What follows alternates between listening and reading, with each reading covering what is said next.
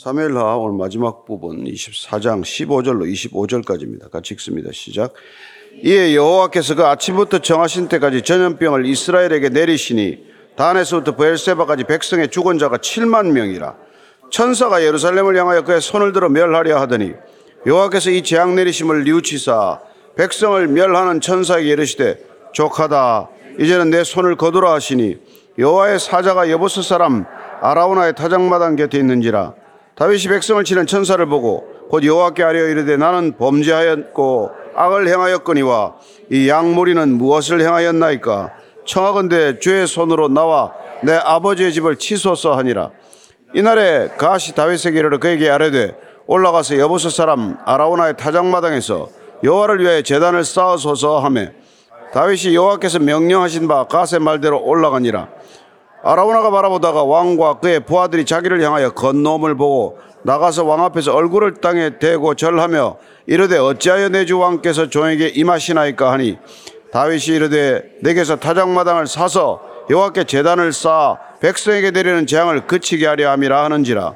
아라우나가 다윗에게 아뢰되 원하건대 내 주 왕은 좋게 여기시는 대로 취하여 드리소서. 번제에 대하여는 소가 있고 뗄나무에 대하여는 마당질하는 도구와 소의 멍에가 있나이다. 왕이여 아라우나가 이것을 다 왕께 드리나이다 하고 또 왕께 아뢰되 왕의 하나님 여호와께서 왕을 기쁘게 받으시기를 원하나이다. 왕이 아라우나에게 이르되 그렇지 아니하다. 내가 값을 주고 내게서 사리라. 값 없이는 내 하나님 여호와께 번제를 드리지 아니하리라 하고 다윗이 은 오십 세겔로 타작마당과 소를 사고 그곳에서 여호와를 위하여 제단을 쌓고 번제와 화목제를 드렸더니 이에 여호와께서 그 땅을 위한 기도를 들으시며 이스라엘에게 내리는 재앙이 그쳤더라. 아멘. 오늘 이 마지막 부분은 다윗의 제사로 하나님의 진노가 그쳤다 하는 게 이 얘기의 골자죠. 이십일 장은 어떻습니까? 사울이 기본 족속들을 무차별로 학살한 것에 대해서 다윗이 그들의 원한을 갚아주고, 그러나 원한을 갚는 것으로 끝나지 않고 사울과 요라단의 뼈를 가져다가 그 억울하게 죽은 사람들 다 합쳐서 합장을 했더니 그때 비로소 비가 내렸다 하는 기록을 보게 됩니다. 어쨌건 하나님께서 기도에 언제 어떤 방식으로 응답하느냐는 것은 하나님의 주권에 속한 일입니다. 우리가 이런 방식으로 응답해 주소서, 이 때의 기도 응답이 저는 절실합니다 라고 우리가 기도는 할 수 있지만, 그러나 기도에 응답하는 방식은 하나님께 전적으로 달린 것이라는 것이죠. 오늘 묘하게도 우리가 읽은 이 본문 말씀은 하나님께서 인구 개수에 관해서 세 가지 선택을 주셨습니다. 칠 년 기근을 또 당할 것이냐, 아니면 석 달 동안 내가 사람에게 쫓겨 다닐 것이냐, 아니면 사흘간 역병을 겪게 될 것인가. 사람의 손에 빠지기보다는 하나님의 손에 빠지는 손을 편을 택하겠다 해서 하나님께 긍휼을 기다리는 마음으로 하나님께서 자비를 베풀어 주실 것을 기대하면서 이렇게 사흘간의 역병을 택한 결과를 오늘 이렇게 기록하고 있습니다. 십오 절 말씀을 같이 읽습니다. 시작. 이에 여호와께서 그 아침부터 정하신 때까지 전염병을 이스라엘에게 내시니 단에서부터 브엘세바까지 백성의 죽은 자가 칠만 명이라. 그 아침부터 정하신 때라고, 이게 아침으로 나오는 시간은 이런 시간이에요. 새벽과도 같은 시간입니다. 사흘 말미를 이제 줬기 때문에 사흘 동안에 이제 병이, 전역병이 전역에, 전국에 만연할 터인데 첫날 아침 새벽부터 한 거예요. 근데 어쨌든 첫날, 이튿날, 사흘째 날까지 계산을 한 게 아니라 보니까 아침부터 정하신 때까지라고 되어 있어서 이게 사흘인지 아니면 그 이전인지는 확실치가 않아요. 어쨌건 이 전염병이 이스라엘 전역에 퍼진 그 넓이를 보니까 단에서 브엘세바까지라고 되어 있습니다. 단에서 브엘세바까지는 뭐 우리로 치면 뭐 제주에서 한라, 뭐 백두까지 뭐 이런 이스라엘 전, 전국을 표현하는 말이죠. 단에서 브엘세바까지 인구 개수를 했더니, 근데 묘하게도 단에서 브엘세바까지 역병이 퍼지게 되었단 말이에요. 근데 칠만 명이 죽었어요. 순식간에. 얼마나 많은 인명피해를 자초한 겁니까? 참, 이게 하나님이 한번 그 보호의 손길을 거두면은 우리가 우리 자신을 지킬 수 없다는 걸 알게 되죠. 어마어마한 피해가 발생한다는 겁니다. 그래서 지금 이 칠만 명이 이제 죽은 상황에서 십육 절, 십칠 절입니다. 시작. 천사가 예루살렘을 향하여 그의 손을 들어 멸하려 하더니 여호와께서 이 재앙 내리심을 뉘우치사 백성을 멸하는 천사에게 이르시되 족하다. 이제는 내 손을 거두라 하시니 여호와의 사자가 여보스 사람 아라우나의 타작마당 곁에 있는지라. 다윗이 백성을 치는 천사를 보고 곧 여호와께 아뢰어 이르되 나는 범죄하였고 악을 행하였거니와 이 약물이는 무엇을 행하였나이까? 청하건대 주의 손으로 나와 내 아버지의 집을 치소서 하니라. 여기 보니까 천사가 예루살렘을 향하여 그의 손을 들어 멸하려 했다고 되어 있습니다. 그러니까 단에서 베르세바까지 전역, 전국의 온역이 전염병이 확산되었는데 예루살렘이 이제 왕도 아닙니까? 그 예루살렘을 집중적으로 치기 위해서 이 천사가 손을 들었는데 하나님께서 멈추라고 하십니다. 예루살렘을 보호하시겠다는 거예요. 그리고 여기 뉘우쳤다라는 표현이 있는데 이거는 우리가 창세기 육 장 육 절에 보면 하나님께서 노아의 홍수 심판을 시작하기 전에 인간 지으심을 한탄하셨다고 하는 표현과 같은 표현입니다. 예. 그래서 그 표현은 어떻게 보면 애석해한다, 유감스럽게 여긴다 하는 그런 뜻을 담고 있어요. 예. 원래는 마음 깊은 곳에서의 어떤 울림이나 떨림을 말하는 것이죠. 예, 그런, 이게, 하나님께서, 아, 이렇게, 그, 정말 벌을 내리시면서도 마음 아파하시는 그런 모습을 보시는 것이죠. 그래서 멈춰라, 멈춰라, 이렇게 말합니다. 손을 거두어라. 이때 이제 그, 이, 이 천사가 어디에 있었는가를 기록한 게 아라우나의 타작마당 곁에 있었다고 되어 있습니다. 타작마당. 타작마당이 성경에 몇 개 나오죠. 타작마당은 보통 곡식들을 이렇게 모여서 공동의 이 탈곡을 하는 장소 아닙니까? 근데 되게 높은 곳에다 만들었어요.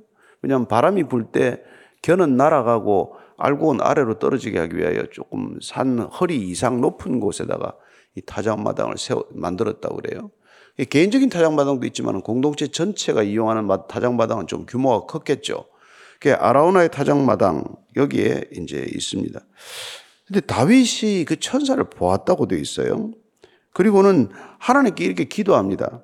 나 내가 범죄하였고 내가 악을 행하였는데 이 양무리는 무엇을 행했건데 이렇게 사람이 이렇게 죽도록 하십니까? 내와 나와 내 아버지 집을 치소서. 여러분 어떤 왕이 국민적 재앙 앞에서 국민의 피해를 줄이고 나를 데려가십시오. 차라리 내 목숨을 거두어 가세요. 이런 얘기를 하겠어요. 이게 이제 우리가 말하는 진정한 중보자, 중보 기도자의 태도 아닙니까? 모세도 마찬가지였죠.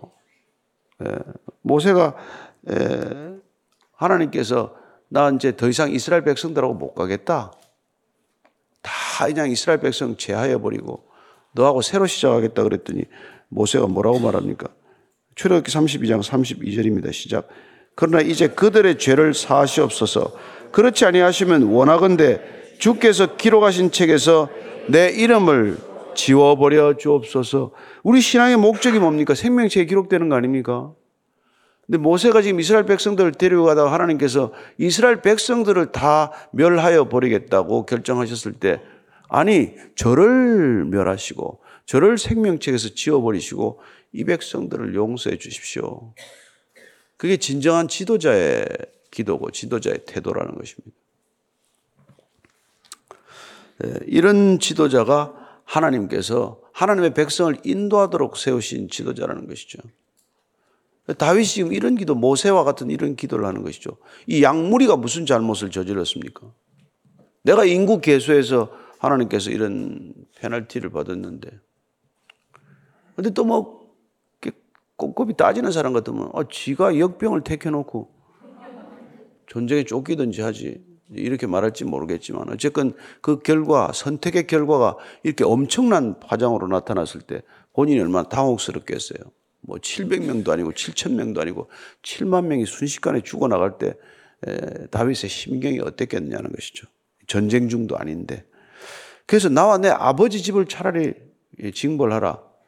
예수님께서 이 땅에 오신 목적이 이 대신 본인이 그걸 지불하러 오신 거 아닙니까? 우리의 죄값, 몸값, 인질값을 대신 지불하겠다. 그래서 요한복음 십 장 십오 절은 이렇게 말씀하십니다. 시작. 아버지께서 나를 아시고 내가 아버지를 아는 것 같으니 나는 양을 위하여 목숨을 버리노라. 나는 양을 위하여 목숨을 버리러 왔노라. 그런 거죠. 예수님이 저와 여러분을 위하여 목숨을 버리러 오셨습니다. 예. 저는 아닙니다. 저를 그런 눈으로 보지 마세요. 우리가 예수님을 같이 바라보자는 거죠. 우리를 위하여 죽, 대신 죽으신 분은 그분밖에 안 계십니다. 우리가 그분 말씀을 들어야 되고 그분만을 따라야 되고 그분만을 정말 목, 목적과 방향으로 삼아야지 다른 거에 신경 쓰서는 안 된다는 것이죠. 십팔 절 십구 절 말씀입니다. 시작. 이날에 가시 다윗에게 이르러 그에게 아뢰되 올라가서 여보스 사람 아라우나의 타작마당에서 여호와를 위하여 제단을 쌓으소서며 다윗이 여호와께서 명령하신 바 갓의 말대로 올라가니라. 하나님께서 갓을 통해서 다시 다, 다윗에게 말합니다. 여호와를 위하여 제단을 쌓으라. 제단을 쌓으라. 야곱이 디나 사건으로 인해서 뭐 엄청난 위기에 빠졌죠. 어디 제단으로 올라가, 베델로 올라가라고 하지 않습니까? 우리가 위기를 만나면 어디로 가야 된다고요? 제단을 쌓으라. 아니면 제단이 쌓았던 곳으로 올라가라. 믿음의 첫 자리로 돌아가라. Back to basic. 뭐 그 얘기죠. 항상 기본으로 돌아가야 합니다. 기본으로. 길을 잃어버리면 우리가 출발점으로 돌아가야 되는 거 아니에요. 예. 그래서 교회는 뭐 날마다 성장하는 얘기 아닙니다. 교회는 주님께서 이 땅에서 세우시고자 하고 우리를 부르셔서 예, 교회라고 부르셨던 그 원형을 유지하고자 하는 것이 우리의 목적이지 교회를 시대에 맞게 자꾸 뭐 이렇게 바꾸는 게 아니란 말이에요. 교회는 본질적으로 사람입니다. 사람. 사람은 지금까지 변하지 않았어요. 그 본성이. 우리가 뭐 옷을 입는 것도 바뀌고 머리 헤어스타일도 바뀌고 무슨 심지어 화장법이나 이 모든 게 바뀌었을지 몰라도 인간의 해본 본성은 하나도 바뀌지 않았습니다. 다윗 때나 모세 때나 지금이나 예수님 때나. 단 한 가지 우리가 기억해야 될 것은 뼛속 깊이 죄인이라는 것. 예. 죄 중에 태어나서 다윗의 고백처럼 우리는 죄 중에 태어나서 디엔에이 전체가 죄로 찌들대로 찌들어 있는 인간이라는 것. 내 안에는 전혀 선함이 없다는 것. 나는 죽고 내 안에 그리스도가 사시지 않으면 인생에 아무 소망이 없다는 것. 이걸 가지고 살아가는 존재죠. 그걸 잃어버리니까 자꾸 뭐 교만한 자도 생기고 이상한, 이상한 사람이 자꾸 생기는 거예요. 그 자꾸 나를 따르라는 사람이 생긴단 말이에요. 그 사람들 따라가면 안 될 사람들인데 꼭 그 사람들이 나서서 본인들을 추종자를 만든단 말이에요. 그래서 이제 제단을 쌓으라. 요새 말로 하면 뭡니까? 예배를 드리라는 거예요. 예배를 드리라. 예배를 드리라. 예. 예배는 그냥 우리가 죽으러 가는 거예요. 제사는 원래 번제나 화목제를 드릴 때 어떻게 합니까? 제물을 죽이는 것 아닙니까? 제사장한테 맡겨서 죽이라. 아니, 아니요. 내가 내 손으로 죽이는 거 아닙니까? 그죠? 그래서 제사를 드린다는 건 내가 생명을 죽이는 행위란 말이에요. 내 죄 때문에 누군가의 생명이 죽는 게 그게 제사란 말이에요. 예배란 건 우리 대신에 예수님이 죽었다는 걸 기억하는 시간이란 말이죠. 이십 절 이십일 절입니다. 시작. 아라우나가 바라보다가 왕과 그의 부하들이 자기를 향하여 건너옴을 보고 나가서 왕 앞에서 얼굴을 땅에 대고 절하며 이르되 어찌하여 내 주 왕께서 종에게 임하시나이까니 다윗이 이르되 내게서 타작마당을 사서 여호와께 제단을 쌓아 백성에게 내리는 재앙을 그치게 하려 함이라 하는지다. 여기 아라우나가 보면은 이 역대하 역대상 이십일 장에 가 보면은 아라우나가 이 천사를 보고 아들 내때리고 숨어 있었다라는 표현이 있어요. 그러니까 아라우나도 지금 이 상황을 알고 있었다는 뜻입니다. 근데 마침 그때 다윗 왕이 온 거예요. 아라우나는 공포 속에서 그 아들과 넷이 이 타작마당 뒷뜰에 어디 숨어 있다가 지금 다윗을 만난 겁니다. 그래서 어머니 반가운 마음으로 다윗과 함께 절을 한 거죠. 그래서 제단을 쌓아서 백성에게 재리는 재앙을 그치게 하겠다 하는 말을 듣자마자 아라우나의 심경이 어떻게 했어요? 그러면 내 주여 다윗 왕이시여 이거 다 가지고 제사 드리세요. 여기 소도 있고 땔감 나무도 있고 번제 드릴 나무도 있고 하니까 이걸로 다 그냥 드리세요. 제가 기꺼이 드리겠습니다. 제가 기꺼이 헌납하겠습니다. 예물로 드리겠습니다 했지만 이제 그걸 안 받는단 말이에요. 그래서 아라우나가 다윗에게 아뢰되 원하건대 내 주 왕은 좋게 여기시는 대로 취하여 드리소서. 번제에 대하여는 소가 있고 뗄나무에 대하여는 마당질하는 도구와 소의 멍에가 있나이다. 왕이여 아라우나가 이것을 다 왕께 드리나이다 하고 또 왕께 아뢰되 왕의 하나님 여호와께서 왕을 기쁘게 받으시기를 원하나이다. 그 아라우나가 정말 기쁜 마음으로 모든 것을 다 드리고자 하는 마음, 이게 좀 예배자의 마음 아니겠어요? 모든 걸 다 드리겠다는 게 아라우나가 예배자로 이미 이게 하나님 앞에 서 있는 거예요. 이렇게 기꺼이 드리고자 하는 것을 받아줄 수도 있죠. 그런데 다윗은 이걸 왜 거절합니까? 이게 이십사 절 이하의 시작. 왕이 아라우나에게 이르되 그렇지 아니하다. 내가 값을 주고 내게서 사리라. 값 없이는 내 하나님 여호와께 번제를 드리지 아니하리라고 다윗이 은 오십 세겔로 타작마당과 소를 사고 그곳에서 여호와를 위하여 제단을 쌓고 번제와 화목제를 드렸더니 이에 여호와께서 그 땅을 위한 기도를 들으시며 이스라엘에게 내리는 재앙이 그쳤더라. 다윗 왕이 아라우나에게 그걸 그냥 받지 않습니다. 내가 값을 치르겠다. 내가 예배를 친히 드리겠다. 남의 재물로 예배 드리지 않겠다. 내가 지은 죄값을 내가 치르겠다.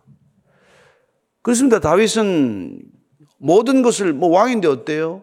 자기 헌물 받아서 할 수 있죠. 국고 재정으로 할 수 있죠. 그런데 이 주석가에 따르면 다윗 개인의 사비로 이 제사를 지냈다 이렇게 됩니다. 그래서 은 오십 세겔로 돼 있죠. 나중에 역대상으로 가면 이게 금 육백 세겔로 불어나 있는데 그게 왜 그렇게 차이가 나 있는지 분명치 않지만 그 당시 한 지파에 이렇게 그 제사를 지내는 비용을 금이든 은이든 오십 세겔로 책정했다는 그런 이게 문헌들이 있어요. 어쨌건 다윗 왕이 은 오십 세겔로 타작마당과 소를 사서 제단을 쌓고 번제 그리고 화목제를 드렸습니다.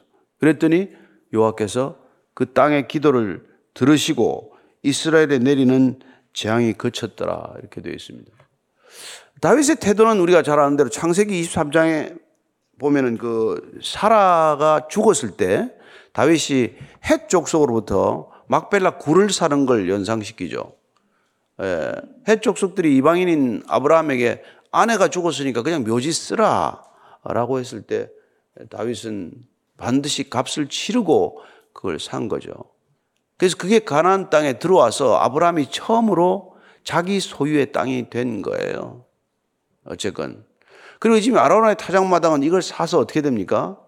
나중에 역대하 삼 장 일 절에 가면은 여기가 솔로몬 성전이 들어서는 자리가 돼요. 타작마당이. 이게 다윗성으로부터 한 사백 미터 위쪽에 높은 곳에 있습니다. 그러니까 이 시온산 정상 부근에 있는 곳인데 그곳에 결국은 이렇게 솔로몬 성전이 들어서는 곳이 되는 것이죠. 다윗이 그 땅을 사서 그 타작마당을 사서 번제와 여호와 이렇게 그 화목제를 다 드렸던 곳, 그리고 재앙 큰 재앙이 멈추었던 곳, 그곳을 결국 어, 아들이 다시 성전을 짓게 되는 그런 유서 깊은 곳이 되고 맙니다. 우리가 성지순례를 가게 되면은, 아, 그 보면은 황금 돔이 있는 그, 이게 지금은 뭐 황금 사원이 되었지만 그 자리를 보면은, 아, 저기가 아라우나의 타작마당에 있었던 곳이구나. 그걸 다윗이 전국에 번졌던 전염병을 멈추게 하기 위하여 본인이 은 오십 세겔를 주고 사서 제사를 드렸던 곳이구나. 그리고 그곳에 온역이 멈추고 하나님의 재앙이 그치고 그리고 그것이 성전이 되었구나 그런 것이죠. 저는 저와 여러분들이 이 시대 그리스도인이 살아가는 삶의 역할과 위치를 정확히 오늘 기록한 책이라고 이렇게 믿으시기 바랍니다. 우리는 이 시대는 뭡니까? 우리가 다윗은 아니지만 그러나 하나님의 기름 부음 받은 자로 살아가는, 하나님께서 택하신 자로 우리를 부르셨다면 우리는 모세나 다윗이나 주님의 백성으로서 세상과 죄악된 세상과 하나님과의 사이에 가로막아 서는 자로 부르심을 받았다는 것입니다. 저와 여러분들이 아침마다 이 기도의 자리, 예배 자리에 앉는 까닭은 무엇입니까? 하나님께서 이 세상을 은혜로, 긍휼로, 자비로 다스려 주시도록 하나님께서 진노를 막아서는 자로 이 자리에 앉았다는 것입니다. 오늘 다윗이 하나님의 진노를 막아서기 위하여 아라우나 타작마당에 서서 예루살렘을 치려고 하는 그 천사를 멈추게 했듯이 우리가 이 시대에 지금 이렇게 막아서는 존재가 된 거예요. 지금 아침에 온 뭐 비상벨이 울리고 이게 우리가 손으로 지금 미사일을 막아설 수 서고 있는 거나 마찬가지다 이 말입니다. 미사일이 땅에 이 땅에 안 떨어지도록 예. 뭐 쏘는 사람은 계속 쏘아 되겠지만 그러나 이게 군인이 지켜지는 땅이 아니라 하나님이 지키시는 땅임을 믿고 하나님께서 안전을 지키시는 유일한 분이심을 믿고 우리가 목숨이 다하는 날까지 이 세상과 죄악된 세상과 거룩한 하나님 사이를 막아서서 주님 우리 목숨이 생명책에 지워지는 한이 있더라도 이 땅의 목숨들을 불쌍히 여겨주십시오. 하나님 택하신 백성 한 사람이라도 더 구원할 수 있다면 구원에 이르게 해 주십시오. 그거 하러 이 땅에 모인단 말이에요. 그 때문에 우리가 이게 지금 예, 지하 맨 밑에 들어와 있는 거란 말이에요. 안심하시고 머리 위에 뭐가 날아다니더라도 안심하시고 기도하고 돌아가시게 되길 바랍니다. 오늘 기도할 때 하나님 제가 목숨 다하는 날까지 하나님 앞에서 세상을 대신하는 중보 기도자의 자리를 벗어나지 않겠습니다. 예. 때로는 이 세상에서 거두어 가다라고 기도도 하지요. 저도 그런 기도 많이 합니다. 저 사람 좀 데려가세요. 예. 뭐 저를 먼저 데려가든지 그렇게 하지만 그러나 또 좀 정신 차리면은 저 인간도 불쌍히 여겨주세요. 이게 또 기도하는 거 아닙니까? 예. 그러나 우리가 정말 다윗이 나를 데려가더라도 이 백성 살려달라는 게 그게 입에 발린 기도가 아니라 전심의 기도였대 하나님이 응답하신 줄로 믿습니다. 모세가 그냥 정치적인 제스처로 이 백성 살려주고 저를 데려가세요. 그렇게 기도했다고 우리가 생각하지 않습니다. 우리가 그런 기도를 올릴 때 정말 내가 나는 죽는 한이 있더라도 이 사람들 살려주세요. 우리가 그렇게 자녀를 위해서 기도하기도 하고 배우자를 위해서 기도하기도 하지 않습니까? 여러분 목숨을 걸고 기도하지 않으면 아무 일도 안 일어납니다. 우리가 무슨 변화가 없는 까닭은 내 생명을 걸고 기도하지 않는 때문이라고 저는 생각합니다. 오늘 여러분들이 내 목숨 데려가더라도 누군가를 예, 영생에 이르게 해달라는 기도가 절실한 기도, 절박한 기도, 진실된 기도, 전심의 기도 되기를 축복합니다. 오늘 같이 한번 기도하시다. 이 남북한 정세를 놓고도 기도하고 이 땅에 정말 돌아와야 할 영혼들을 위해서도 기도하고 정말 거룩을 잃어버린 교회를 위해서도 기도하고 하나님 정말 우리의 기도 제목이 끝이 없습니다. 그러나 우리가 호흡이 있는 한 우리의 숨과 목숨이 있는 한 이 목숨 천 개든 만 개든 다하여 주님 우리가 기도할 제목은 한 가지입니다. 저 백성 불쌍히 여겨주시옵소서. 이 시대 교회를 불쌍히 여겨주시옵소서. 이 땅에 정말 비틀거리는 그리스도인들을 불쌍히 여겨주십시오. 한번 한 목소리로 같이 기도하겠습니다. 하나님 아버지 우리의 신앙을 보면은 주님 정말 때로는 부끄럽기에 한이 없습니다. 이걸 믿음이라고 내세우기에는 너무나 연약하고 초라한 믿음입니다.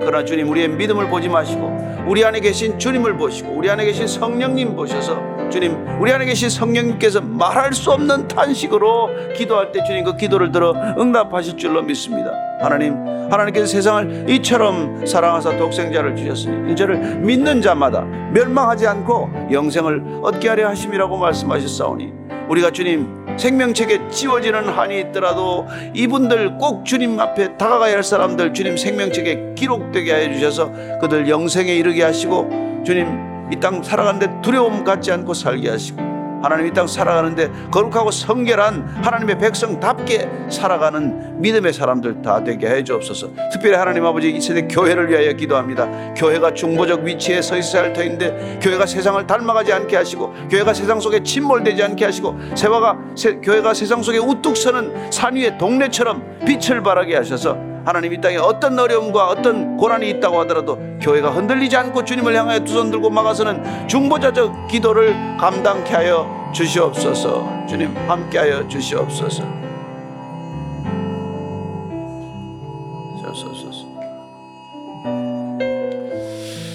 하나님 아버지, 이렇게 온 지축을 흔드는 비상 소리가 들리는 시대입니다.